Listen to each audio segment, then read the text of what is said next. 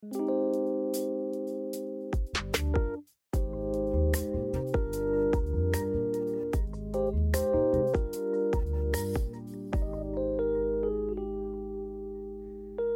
迎来到 OK News，我是 Jake，我是 Amy。我们今天在这里分享我们上一集还没讲完的内容。那 Jake，你还有其他就是有关就是工作上面的问题吗？哎，你刚刚提的很好，因为我真的忘记了。没有，因为我的确是，我还想我要追问一个问题，这问题有点就是在延伸出去，就是因为我们刚才讲，我们刚刚聊到就是问问题这件事情嘛，还有用字精不精准，就是我因为我不知道我没有跟你们工作过，我不知道你们的工作上的用字精不精准，但是这两个问题，一个是。你们觉得，呃，亚洲人的沟通会比较精准或不精准吗？然后你觉得这个是一个文化的关系吗？是为什么？然后企业企业的沟通上或合作上，是不是他们的沟通也是一样？就是因为我的感觉是，我觉得亚洲的工作，大家真的不喜欢把话讲得非常非常的明确精准的感觉，有时候会讲的稍微保留一点点，然后。呃，有时候他们可能不可能也不是故意的，有时候可能是故意的，我也不是很确定。我觉得是哎，我觉得就是，我觉得好像亚洲的沟通方式会太在意我多讲那句话会让多少人多想多少事情，然后我觉得这里好像没有办法是这样沟通，因为尤其是德国人啊，我觉得荷兰人也是，就是他们的沟通模式很直接，他必须要很明确。我觉得像美国人就有点在中间啊。就是美国人会有那个所谓三明治理论嘛，就是他中间讲那个才是真的，他想要跟你讲的。可是像在，我觉得尤其在德国沟通的，尤其德国、法国，我觉得荷兰也都是一样，就是讲话其实蛮直的。就是尤其在职场，因为我觉得有一个点是他们不是很喜欢下班之后再去处理这个事情。那所以我今天时间很有限，我需要很很很认真的去把这件事情做完，然后我的指令要很明确。或是我想要达成目标要很明确，我的所谓的我 brief 的东西，就是我我告诉这个团队，我今天就是要达成目标，大家要做什么，其实都是可以讨论，但是它不会很模糊的。所以在这种概念下，我觉得讲话就很直接，就是我想不到什么很好的例子，但是我在合作上，我都会觉得，当你都觉得他不是对你这个人，而是对这件事情的时候，你对这件事情都无感啊，反正。我们就是要 deliver 这个东西，我们就是要把这个分析做完。那你要什么帮忙你就说完，就是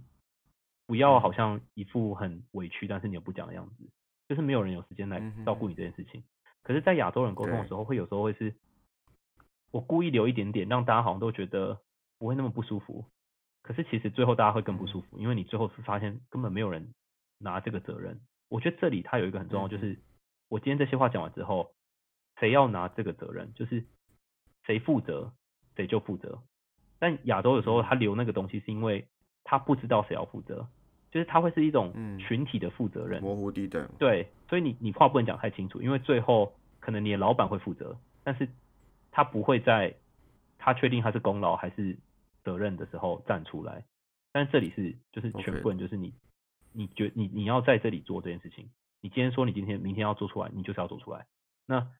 这东西就是要很明确啊，不然。没有什么空间可以，就我觉得他没有什么空间可以讨论啊。我感受到这种就是文化上的差异，就是在不同的地方做事情之后，但是我觉得在思考说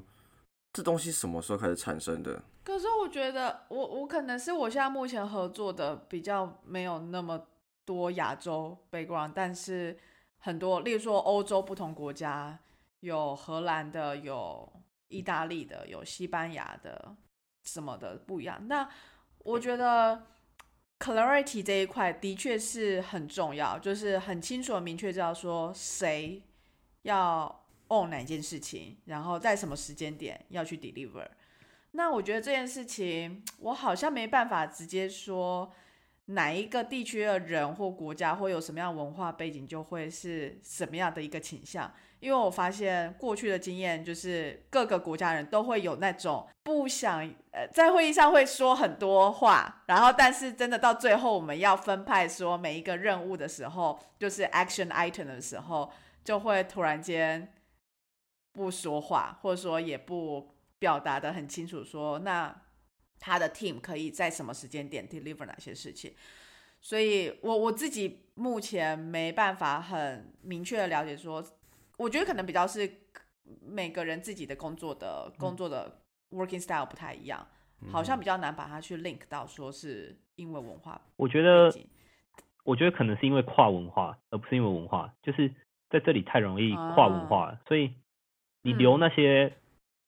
我讲的是同文化人的沟通的那些小小的。美角就是小小的那种默契，是无助于整个大团体的合作的。就是因为，嗯，可能这个团队就两个台湾人，然后这两个人有一种默契，就是不把话讲清楚。这两个人适用这件事情，但是来了一个他什么都要讲很清楚的德国跟荷兰人，所以最后其实最简单方法是大家都把事情讲的比较清楚，我动的比较顺。那嗯，我觉得对于亚洲人的情感上的障碍，就是有时候没有那么的舒服。嗯，对，不知道，我只是会好奇这种事情，因为我我一直觉得就是，就是会觉得有时候都不懂，就是那些人在干嘛，就是讲话都不讲清楚，那我也不知道他们在干嘛。然后过了一两周之后开一个没意义的会，我也不知道在干嘛，这样子。但是如果太直接，他们又不爽，就觉得哎，你这人怎么这样子，不礼貌什么之类，就嗯。我觉得这是文化上的默契，哎，就我可以理解这样的工作形态出现在，例如说台湾或者香港或者是东亚的工作场合，因为他他其实内心有可能很多个不同的 agenda 在跑，然后他不觉得这件事情现在要这么清楚，但是对，我觉得在这边就是会觉得会跟你讲说，对这件事情不在我心中最重要的部分，但是嗯，我们可以在例如说还没有这么多的。就是这么多 clarity，就是这么这么清楚的状况下，我们可以怎么样去讨论？是我觉得这里的人会先跟你讲，就是啊，因为就是大家都很忙嘛，所以大家都对要在讨论。那我们就先把时间设下来。那反正到时间设下来的时候，我们就要准备什么东西。就我觉得这里的就是准备方法会这个，就是他他不会跟你讲说真的最后要 deliver 什么东西，但是他会跟你说至少我们中间要讨论一下。那我们先设好讨论的时间。可是像我觉得在亚洲工作情形就是。他内心会觉得说，对我们还要讨论，然后他也没有跟你讲说我什么时候讨论，然后他就会说啊，对，反正就是大家有时间的时候再坐下来想一想，好了，就跟下次要约吃饭一样。对对对对，对 然后就是有些人会认真，有些人会不认真嘛，所以最后就会呈现一个沟通上的差别。可是很靠很靠同种文化的默契，跟你跟公司的默契。对，好，我觉得我们工作聊了很多，但我觉得工作上还有最后一个问题想问 Steve，就是 多说，你觉得就是。你觉得如果就就因为现在听起来你工作是开心的，那你觉得现阶段你会想换工作吗？还是你觉得你在这公司你有看到下一个你想做的一个位置，或者你想变成什么样子这样子？这个我觉得我们公司的职位是蛮多的，所以我觉得好像可以，嗯，可以内部探索。我觉得学习曲线还是现在还是陡峭的，然后我们的我们确实有蛮多努力的空间跟竞争对手比起来，所以就整个投资是在往上的啦。所以其实是还可以，还可以研究一下。然后现在我觉得另外一个点就是世界局势是比较混乱的，所以嗯，你要待在一些比较，我觉得如果你待在一些比较有办法看到世界趋势的公司，某个程度上是好事，某个程度上是坏事啊。但是对我来说，那个好是多于坏的，因为我比较容易知道大概就是例如说未来大家在关心什么，然后我们怎么样对。看到就是，例如说，也不是说下一个机会点，可至少你可以避开一些风险。你通常都多久会自己去 review 一下自己的什么 career development 的 plan？像现在开始才一年，我不太会去 review 哎，但是，对啊，但是至少你会去看。我觉得有真的要去观察，你比较觉得是，嗯，你的你的典范，就是你在公司里面你想要成为的那个人，他怎么去，他怎么去，就是他的。过往怎么发展的？他怎么这样跳来跳去，或他怎么做到他今天的位置？我觉得在我们公司就蛮多典范可以去看的，所以我就会觉得哦，如果他们都还留在这边，而且他们现在都还就是成功的到了他们想要到的一些阶段，那我都觉得好像还可以。那就我觉得像之前在 Flixbus，我就比较没有看到这个，因为大家都很年轻，然后因为公司的结构比较扁平，所以。你会比较缺乏这样的一个，我们讲的是，就是你职涯典范的一个角色在公司里。那在那个状态下，你就会去往外寻找。所以不只有你可能要在外面找典范，你也可能会在外面找工作。那这是比较明确的。嗯，对，了解，了解。那这些职涯典范，就职涯典范，我觉得对我来说啊，不光是工作而已，我觉得还有生活的心态。所以如果他也是对，比如说有自己的兴趣，比如说他对葡萄酒也很有研究，也会是你的典范之一嘛？会啊，有一些老板，我我我真的看过很多很夸张的人，就是我我的比较就更 senior 那个 director，就是就算是我们 marketing 里面非常高级的人，他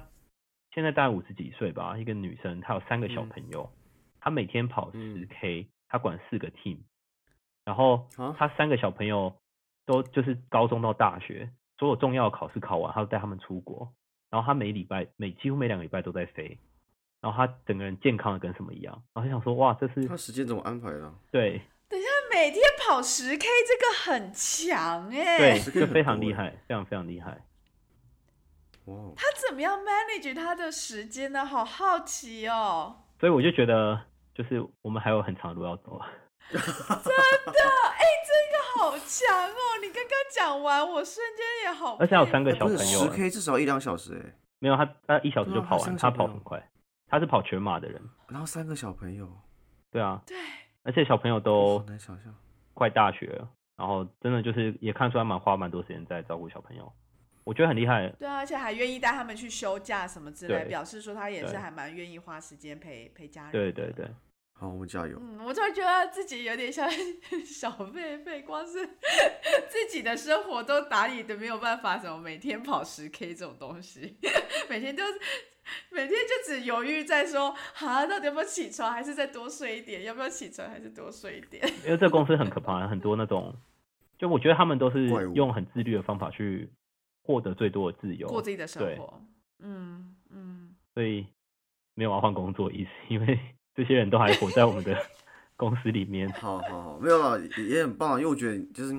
听起来，我觉得是很好的环境啊，就周围很多人可以学习，当你的榜样，又可以不断成长。嗯，对。这个一直环绕在就是工作开不开心，跟有没有想要换。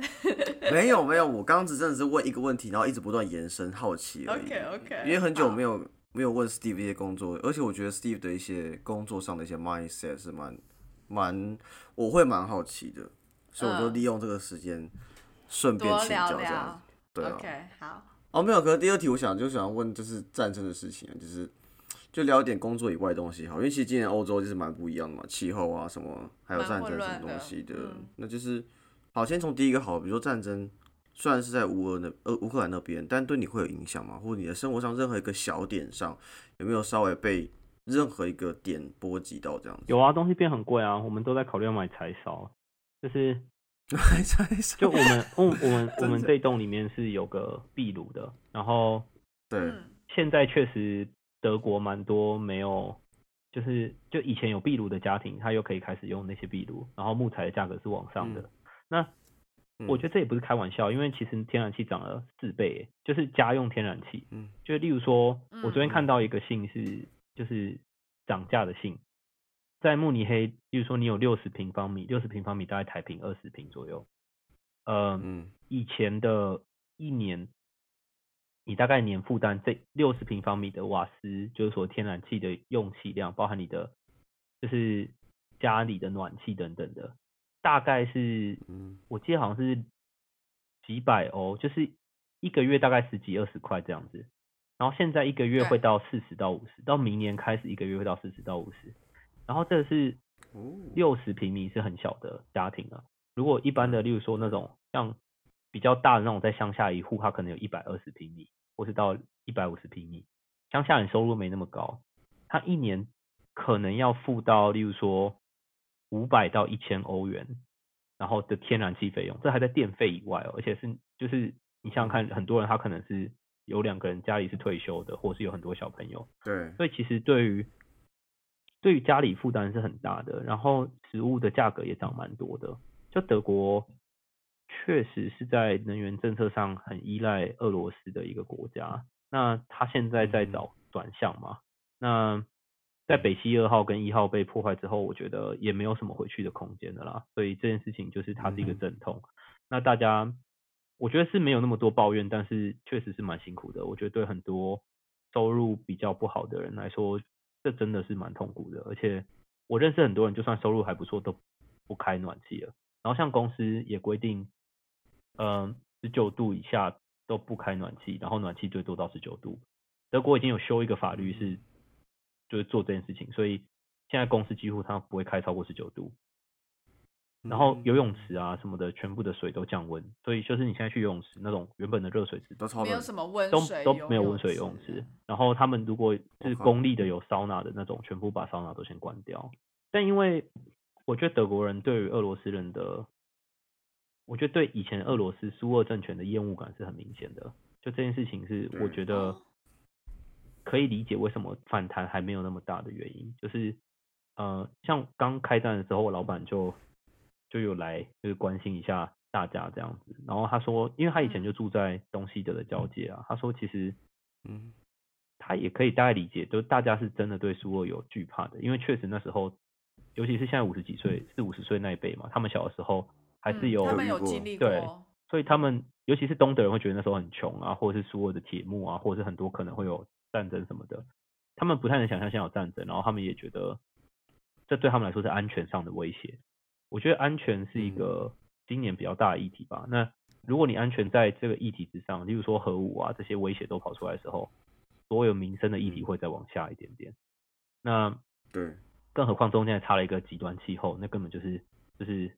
呈现一个地狱的状态。所以大家今年就是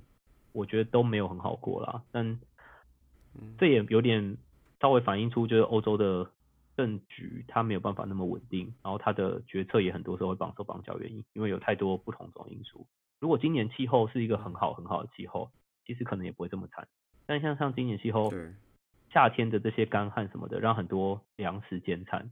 变成你本来讨论能能源危机，然后再讨论粮食危机，所以两个最重要的通膨指标全部上涨，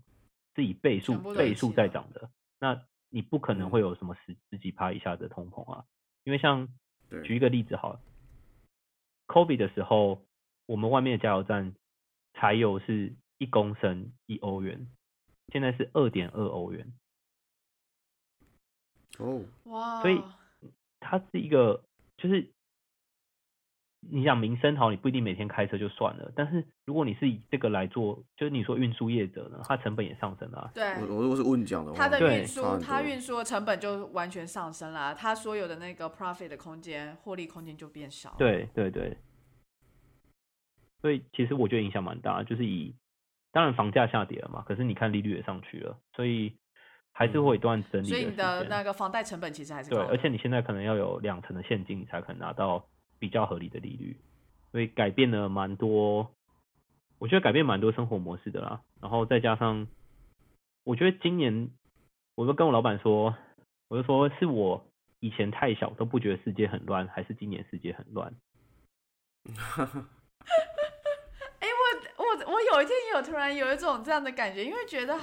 因为我可能以前也没有那么常看，就是你知道新闻啊什么的。然后，所以也有觉得，搞不好其实以前也很乱，只是因为我没有在看，所以我不知道。对，我就问老板嘛，因为他毕竟都五十几岁人，他知道，就他经历过，比如说经历过东西的合并，经历过金融海啸，然后他，可是他确实也说，他觉得其实世界好像一直都很多事情啊，就是，例如说金融海啸那一波的时候，我们刚好在念大学，所以我们有点被保护住了，没有感觉，再加上。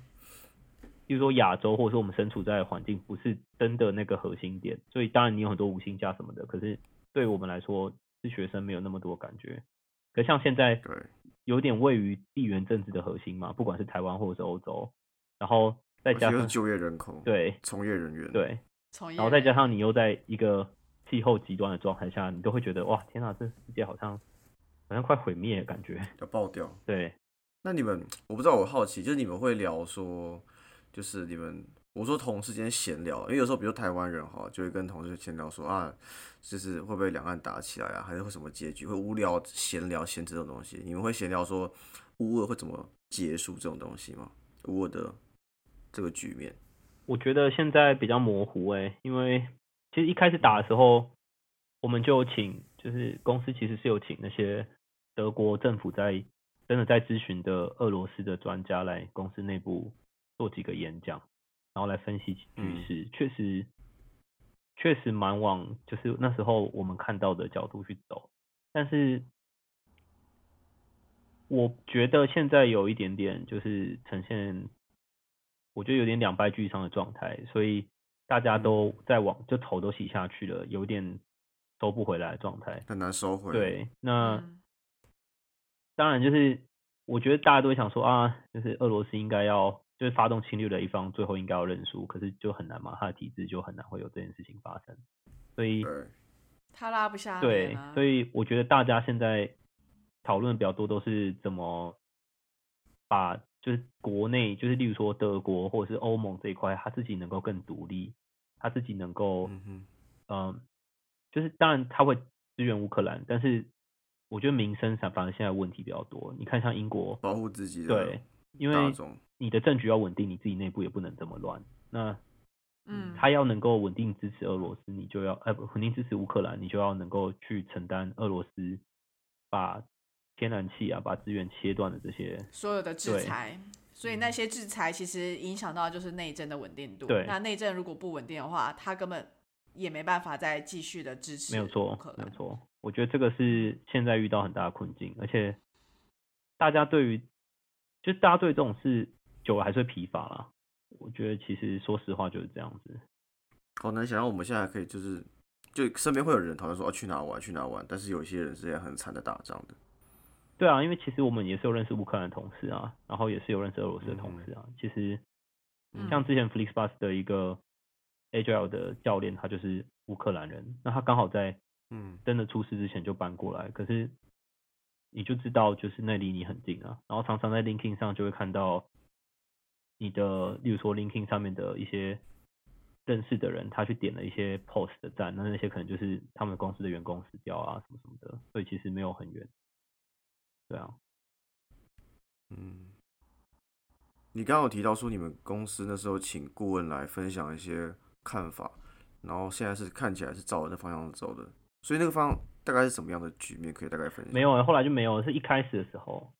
就一开始的时候，你说一开始开打，然后大概在分析乌克乌克兰跟俄罗斯的军队位在哪里，然后他们的下一个战略目标是什么？那因为现在，嗯，我觉得现在就是他在分析，我们没有在请，就是在请他来啦。可是我觉得可能也是因为后来焦点有一点点就移动到，就是已经不是只有战争本身，那时候比较在研研究是战略跟战术之间，哦，纯战对对对，就是怎么发展啊。可是现在比较多的关注点就是。这冲突要怎么结束嘛？然后有没有可能升级成核战嘛？等等的。那，嗯哼，这东西说真的，其实我觉得也是蛮可怕，因为它离你没有很远。他们说之前的时候，呃，我记得俄罗斯之前有一次核灾，然后车诺比的时候，其实德国人是有叫小朋友都不能出门的，他们都会跟你讲说那时候小朋友是不能在某个时间出来玩的。然后，嗯，大人们也都会特别小心，因为其实没有很远，就几千公里而已。对，那。它那东西一飘就飘过来，因为它那个西伯利亚高压一出来之后，冬天它的它的风就是从那里吹的嘛，所以其实你躲不掉。嗯，突然间好沉重。对啊，嗯，就是就是这样，反正就是这样。这就是世界局势啊。对啊，这是世界局势。嗯嗯，对啊，而且就是我不知道，因为我最近，我因为你我不知道你们在关注那个啦，就是二十大，就看完就最近的那个中共看完那个。我有看到一些影片。嗯。对啊，然后加上这些里面的一些反弹声，然后就觉得说，哎，就有一种感觉，就好像就是，呃，感觉这个事情离我们不会太远。不会啊，不会。嗯。对啊，对啊，只是我们要怎么去面对这件事情而已。对对。要怎么准备？对。但我觉得就是迟早要讨论这件事情啊。我觉得这件事情躲不太掉，因为它确实是有，嗯，有一些。地缘政治它合在一起的时候，最后变成全球政治了嘛？然后它现在其实三个对比较明显会有冲突的国家都在同一个地方，对，嗯哼，对啊，就北韩、中国跟俄罗斯嘛，所以，嗯，对啊，就是确实就是那从那里发散出来的所有国家，就都都是有可能有风险，但这些风险感觉目前也没有想到一个怎么样去。避开这个风险，或者说降低这个风险，我觉得那个也不是我们可以真的干预到的。我们没有办法，对，所以对，我觉得比较，我觉得确实真的还是要多关心国际局势，这是我觉得唯一一个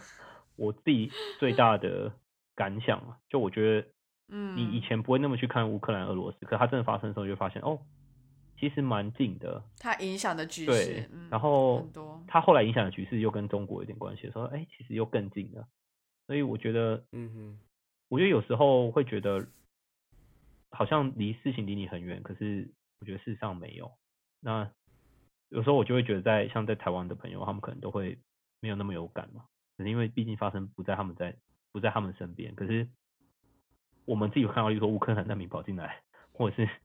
就是你就知道有东西上涨，价格跑上去等等的，你你就会知道它确实就是会这样。它对你的生活现在只是一点点的影响，对啊，嗯，可能之后会更多影响。那心里有这准备是比较有办法做出，嗯，可能后面比较有弹性的一些决定吧。对，好。好，太沉重了。我觉得我们聊点开心的事情。对，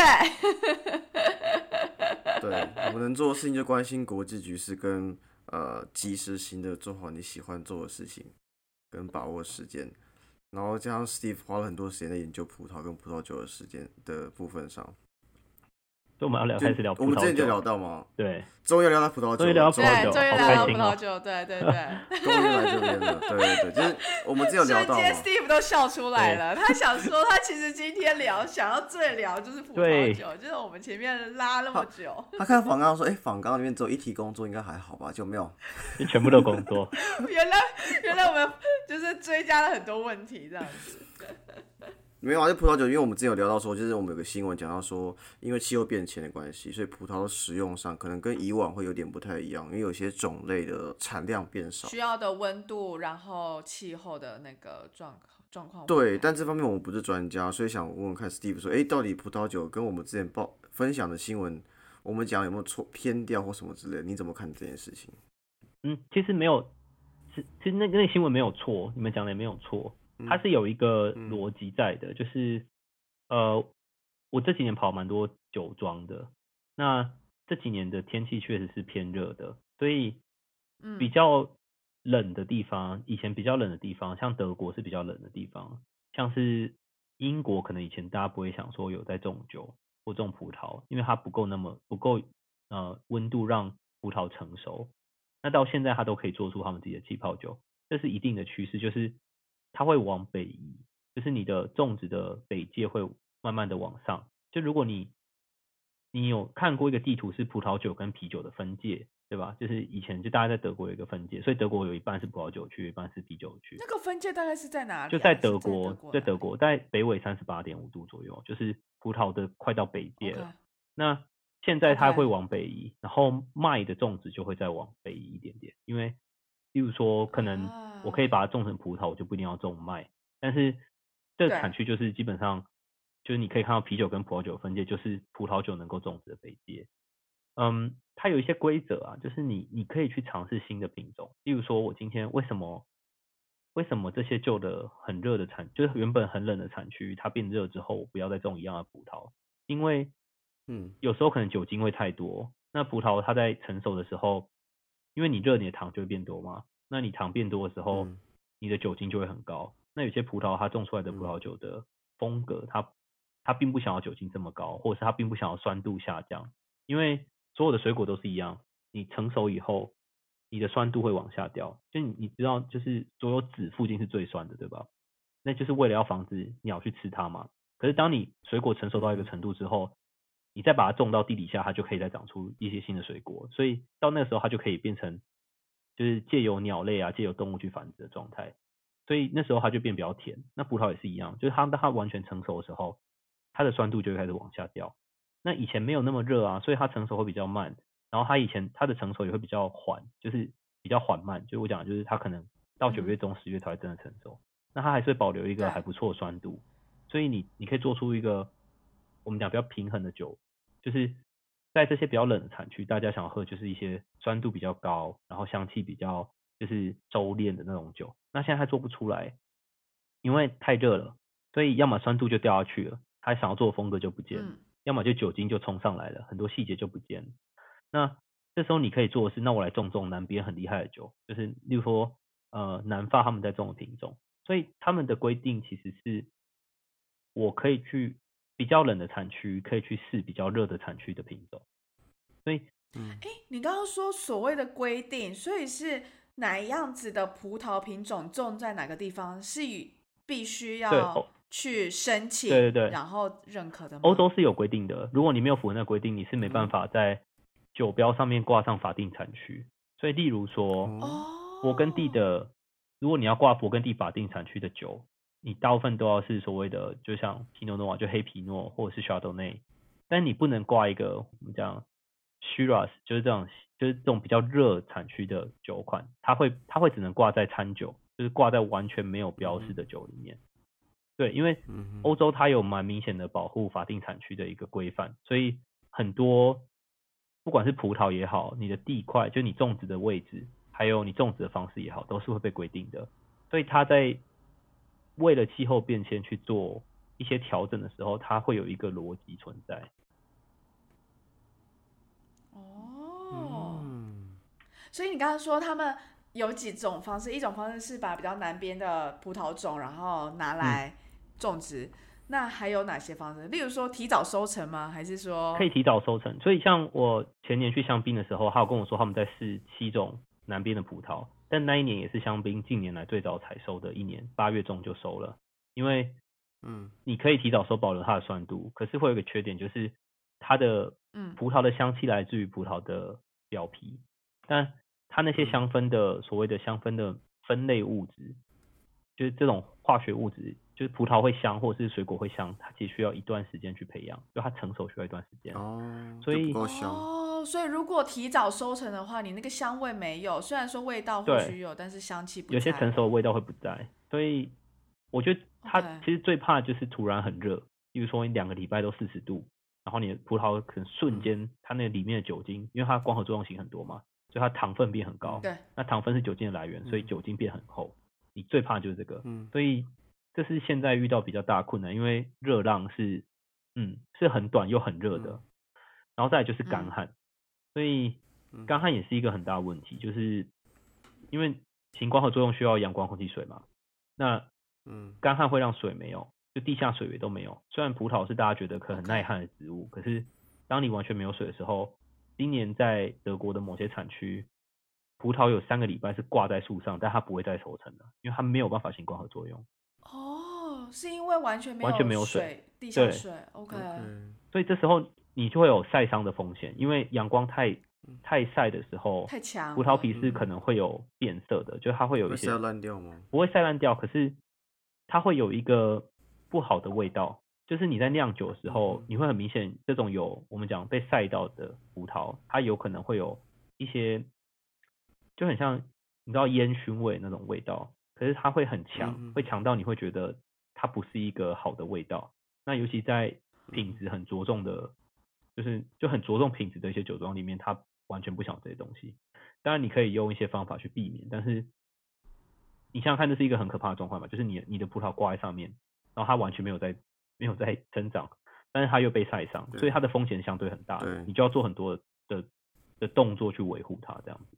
那这样子葡萄酒的。整个整体价格有因此也也也也有变化吗？因为产量、产区什么的的改变。嗯，葡萄酒现在的价格，我觉得市场端是一回事，就是嗯，怨妇价格可能持平或者甚至在减少，因为购买力有点下降。可是呃，普遍的售价是有在往上提的。呃，原因有主要是跟成本有关，第一个就是所有人力成本都提升了。然后再就是玻璃的成本提升了，葡萄酒瓶子的玻璃成本提升了，因为很多玻璃是来自于乌克兰的。然后，对对对，很多哦，这个不知道哎。所以你说那个瓶子的那个，对对，OK。然后另外一个就是这些所谓的气候变迁产生的影响，就是它，嗯，就是虽然很热，它可能还是会有熟成的葡萄，然后它可能。还是会能够收成那么多，可是有些比较品质导向的酒庄，他就会觉得我只要选那些比较符合我要的葡萄，那有时候它就会减少它的产量。但是现在气候的问题其实不是只有热跟干而已，是很极端。所以这几年，嗯，这几年看下来，其实你会觉得蛮可怕，就是你没有一个方法去呃调试你对气候的一个的改变。原因是这样，就是大家说哎好热好干，所以我都我来转做有机农法，因为有机农法就不能喷洒那些农药嘛。那因为很热很干，几乎都不会有虫，所以其实很多你可以很顺势的转成有机疗法，就有机农法，因为反正虫也不是很多，所以我我可以喷一些那种生物制剂就好了。然后再加上欧盟的法规，把生物制剂的那个就是限度改得更低，就是他希望有机农法的人只能喷，好像本来是六克一公顷变成三克一公顷，所以 OK，它的严它它的法规变很严格的。然后因为很干，所以大家说，哎，那我转成有机啊，反正我有一个认证，然后也可以卖比较贵。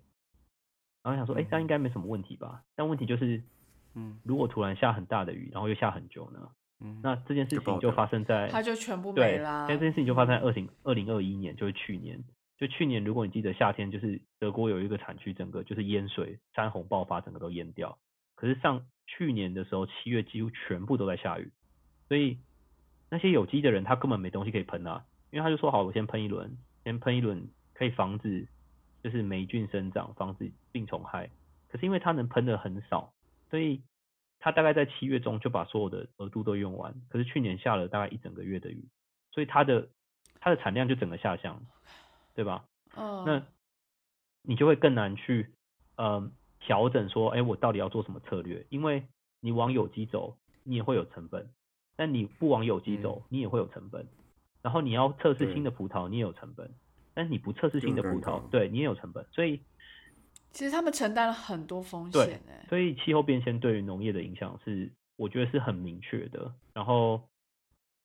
我觉得你是蛮明显可以看出来，其实有些损害是很直接的。就例如说，今年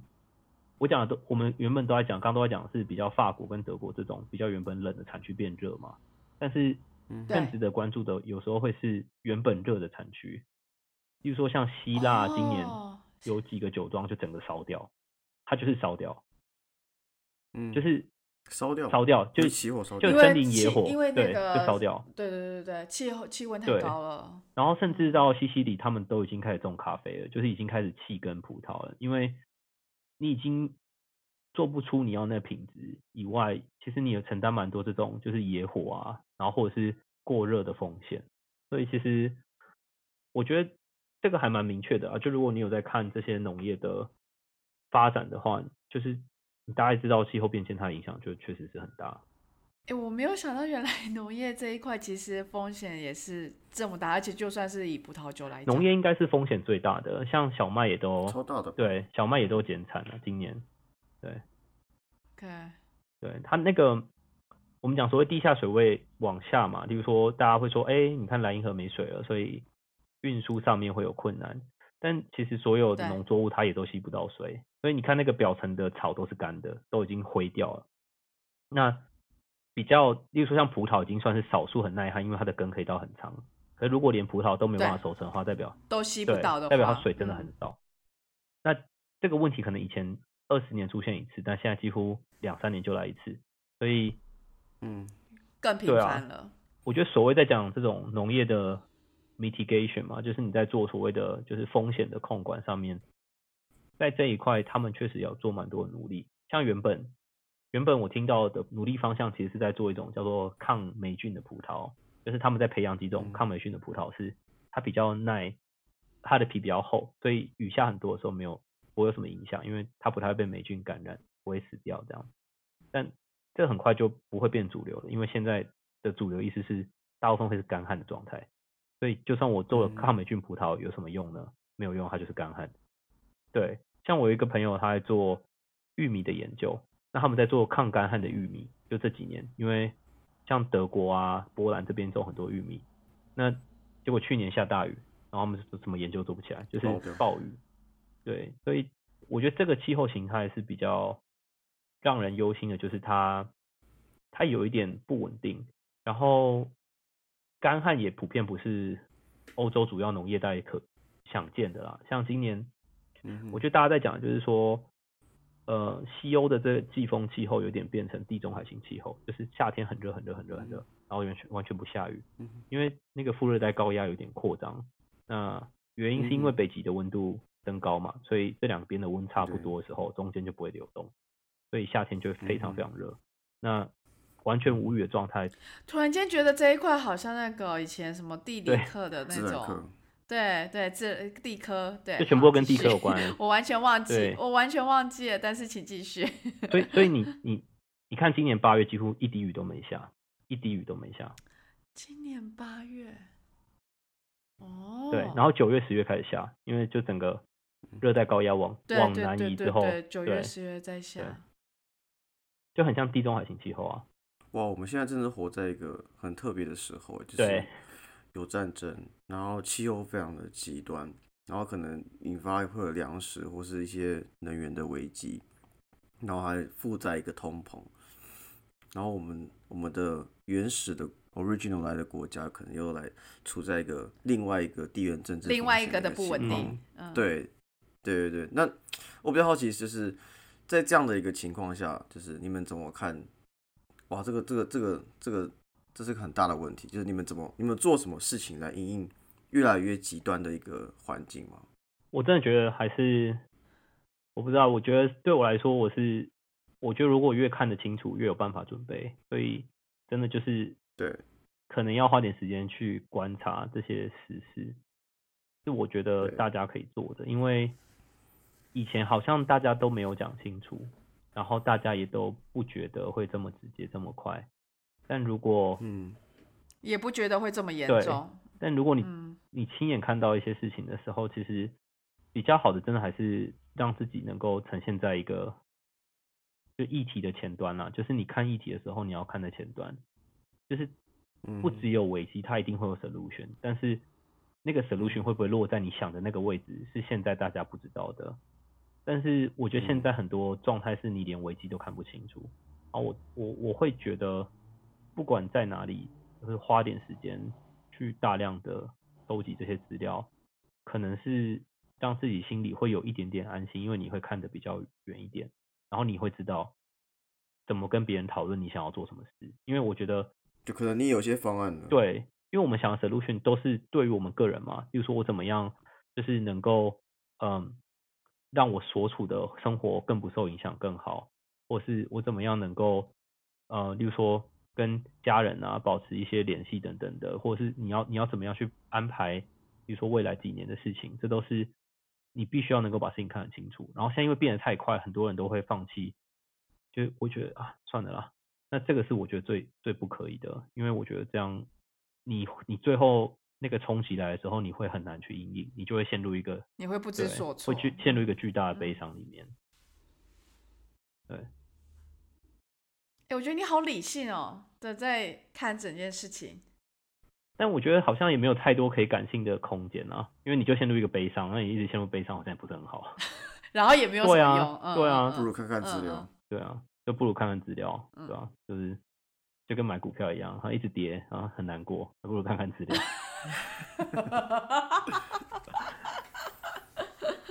嗯，好，对啊，那今天差不多这样哦。好，我们今天访问了 Steve 非常多问题啊，虽然前面很多聊 career 的东西，然后中间也分享了葡萄的东西，然后最后就是也请他分享一下说，目前这么乱的局势，他怎么去应怎么应应跟面对，对，或调整心态等等的。然后附带题，你知道我之前